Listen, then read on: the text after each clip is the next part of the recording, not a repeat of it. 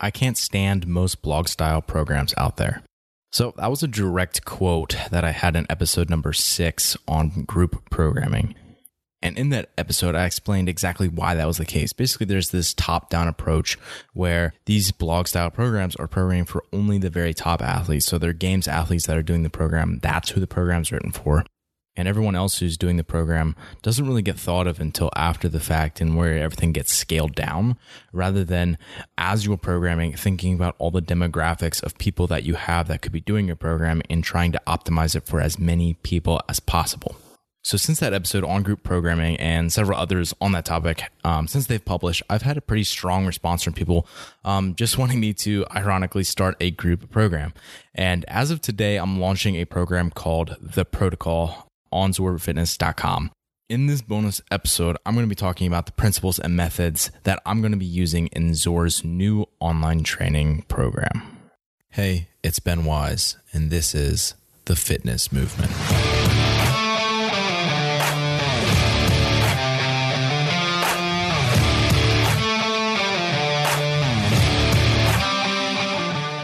Fitness movement is brought to you by ZOAR Fitness. ZOAR Fitness is my company and my platform to deliver incredible training related content to people just like you.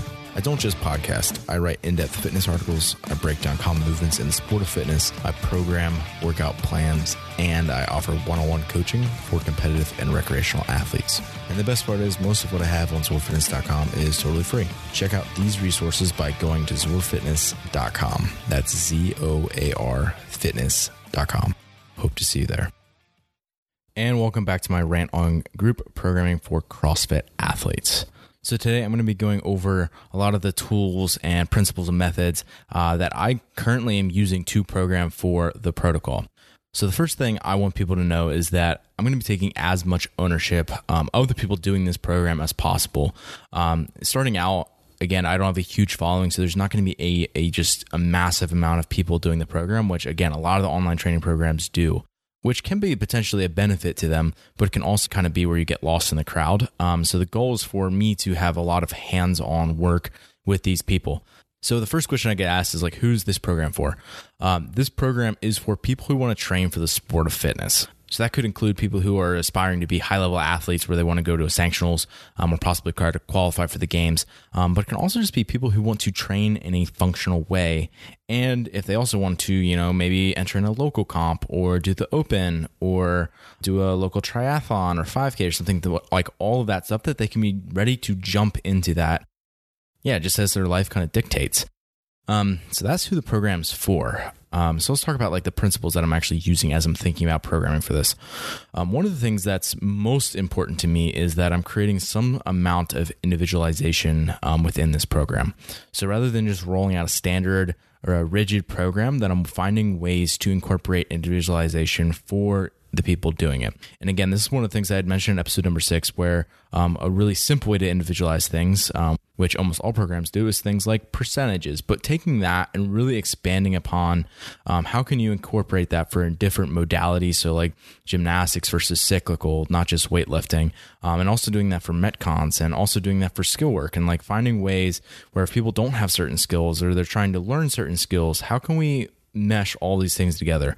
Um, and this is one of the reasons why I actually haven't done this group programming up to this point is because I know that that's extremely challenging. And yes, I was really hard on a lot of other programs out there. But at the same time, I do think it's a, a good time for me to jump into this.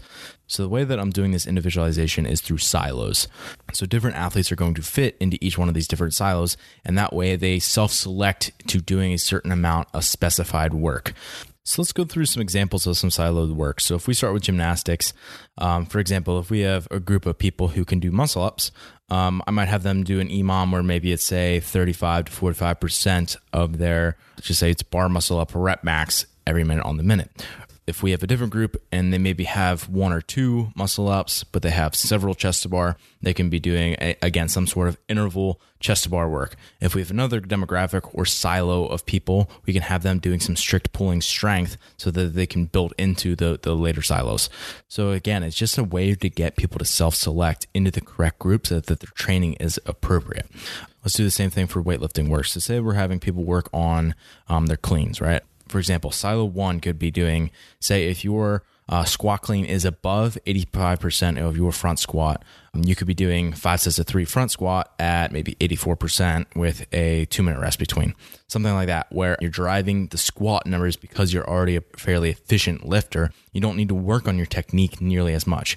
Where Silo 2, if we have someone who's less efficient, where their squat clean is less than 85% of the front squat, they might get to do something where it's like six by two of squat clean at 82%, where they're dropping and resetting between, and they get a little bit of a shorter rest between, where they're working more technique. So, again, it's a way to get people to have the effect out of the workout that's appropriate for you rather than just assuming someone's in this bucket or based on where the games level athletes are at. Another way that I might do this might be silo number one is if your snatch one rep max is above 250 or 175, you're going to build to a three position snatch at RPE 8, then some snatch battery work. So maybe it's on the minute or every 75 seconds. Um, you're going to hit a relatively heavy rep. Silo 2 might be if your snatch 1RM is between 200 and 250 pounds for a male or 140 to 175 for a female. Then you're going to be doing a complex of hang snatch plus snatch at RPE 8. And then you're going to repeat it two more times for three total working sets. And then Silo 3, which realistically most people are going to be here is if your snatch one rep max is below 200 for males or below 140 for females then you're going to be doing six cluster sets. So 1.1.1 um, so in other words you're going to do a rep.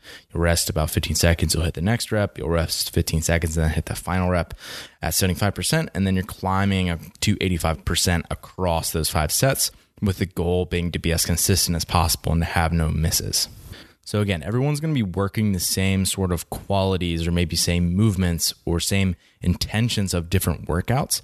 However, you get the most appropriate workout for you by creating these silos.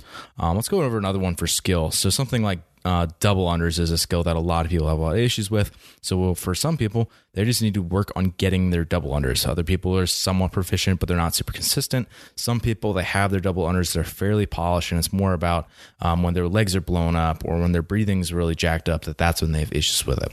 So those are kind of the three different silos that I would have created here. Um, silo one, again, if someone is less than 10 double unders unbroken consistently, then it's just a matter of them actually getting better at the skill of double unders. So it might be like a 10 minute clock of um, working your way through a progression of different drills for double unders, like penguin hops and double down drills with your uh, wrists and you know single doubles and all these different drills that we can have available to us um, working your way through those to really develop and hone the skill and the coordination that you need for double unders um, if we have silo number two um, say they have between 10 and 50 double unders unbroken consistently they might be doing something like every two minutes for five sets. You're just doing a max set of unbroken double unders. And that way we can really make sure that the fatigue stays pretty low. If we have someone who can do 200 in a set, they're just going to be doing them continuously, basically. Obviously, that's not the goal. So, it's, again, it's a way to create boundaries by the, using these silos. Um, number three is if someone has got more than 50 unbroken consistently, then they're going to be doing a 10 minute EMOM of on the odd minutes, so like minutes one, three, five, um, etc., they'll be doing 25 to 40 double unders, but as quickly as possible. And then on the even minutes, so like two, four, six, etc., a 40 second air bike at 90% of your 10 minute test average wattage. So again, even within that, there's individuality built in where people are going to be doing them maybe at a faster rate, or someone has a better 10 minute test average wattage, that they're just going to be doing it at a better pace. So, again, these are all ways for us to create an ideal program for an athlete.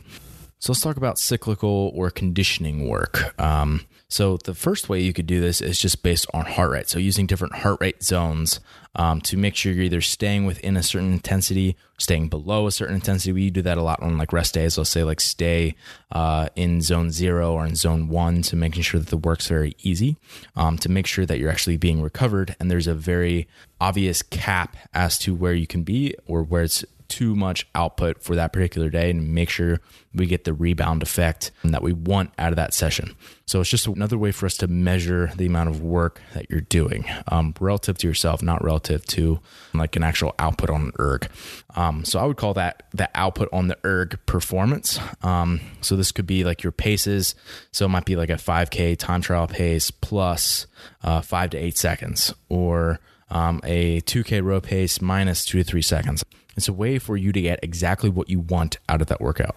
Um, you could use a wattage like I did before, like 90% of your 10 minute test average wattage for the bike, um, or RPMs, or etc. Right. So that's our second way that we could do it. Or we could do it where it's just the best score that you could possibly get spread across X number of sets, right? Where again, it's going to teach that person pacing. It's going to be much more specific, like you're going to see for the sport.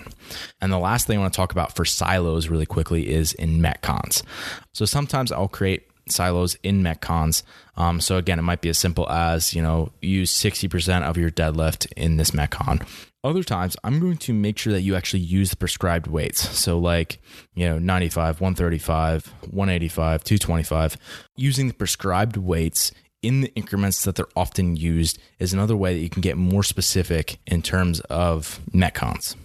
So, again, all of these are just different ways that we can create the most appropriate workout for an individual, even though it is a group program.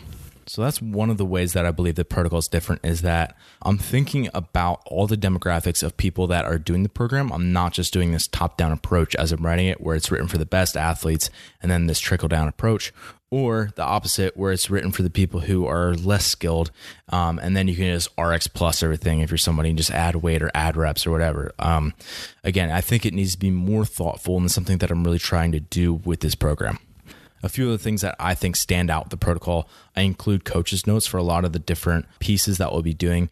Um, so, for example, if we have a certain Metcon, I'm going to be writing about um, your pacing strategy that you should be using based on uh, whatever fitness level you're at. Um, I'll be thinking about how you can making sure that you're meeting certain movement standards, or thinking about how you should be creating efficiency uh, and economy in certain movements. Like all these different things that I think somebody should be paying attention to if I was your coach as an individual design coach, um, that's what I would be doing. I'm going to be doing the same thing for the people that are doing the group design program. Also, be doing the name game, which is a sports style workout. It's basically a Metcon that is a test every Saturday. And that's just another way to start to prepare for competition and be the best competitive athlete that you can. Another thing that stands out is that I'm always going to have warm up pieces, cool down pieces, um, ability that's involved, optional sessions, even, and recovery days. And these are all things that oftentimes get skipped in group programs and, and frankly, individual design as well, um, where the coach can cut out literally probably 40% of what they're writing if they don't write that stuff. And I just think that's wrong because if you want the effect of the workout um, to be a certain thing, then you have to write that specific thing. Um, so I make sure to always write again warm ups, cool downs, mobility work, all the recovery stuff, um, rehearsal rounds, anything that I want you to do that I think um, is going to be appropriate for the program is in the weekly programming. I mean, that even includes demo videos and you name it. Like everything is in the program. And of course, I will be there to answer any questions that you have and to interact with you. There's a form attached to each week of the protocol. And certainly, I'm going to be interacting with people in there, trash talking, and you name it, everything else on there as well. So if you have any questions, feel free to email me at ben at zoarfitness.com. So there you have it, guys. That's going to be my best attempt at group programming for CrossFit athletes. Hey, it's Ben again, and right now the protocol is live on zoarfitness.com. So if you go to the homepage, it'll be pretty obvious as to where it is. And if you go to zoarfitness.com slash premium, um, you can get a seven-day free trial. So you can preview the whole week to see if you like it or not before you actually subscribe and sign up. So if you do decide to sign up, it is $29 a month, which is a little on the cheaper side for programs, but I did that intentionally just because I want people to be able to afford it if they want to do the program. So it's like right around a dollar a day. It's very affordable for everyone. And as part of premium, it's not just the protocol, but it's also you get access to the program vault, which is every program that I've ever written. You can download them all on the very first day if you want. It's not available during the trial just because I don't want everyone to download it and then not actually pay for anything and just leave right away. Um, but if you actually do sign up for the program, you will get access to all of programs through the vault and then you'll also get access to premium articles which i'll be publishing pretty frequently indefinitely moving forward um, so yes you'll still get access to some articles if you choose not to subscribe to premium but there's also going to be premium articles that are definitely in depth and more nuanced and really some stats and analytics that um, i've done on the sport that don't want going out to the general public that I want for myself and the athletes that I coach. Um, so if all this stuff sounds interesting to you, head over to zoarfitness.com slash premium and you get your seven day free trial. Thanks for listening, and as always, stay the course.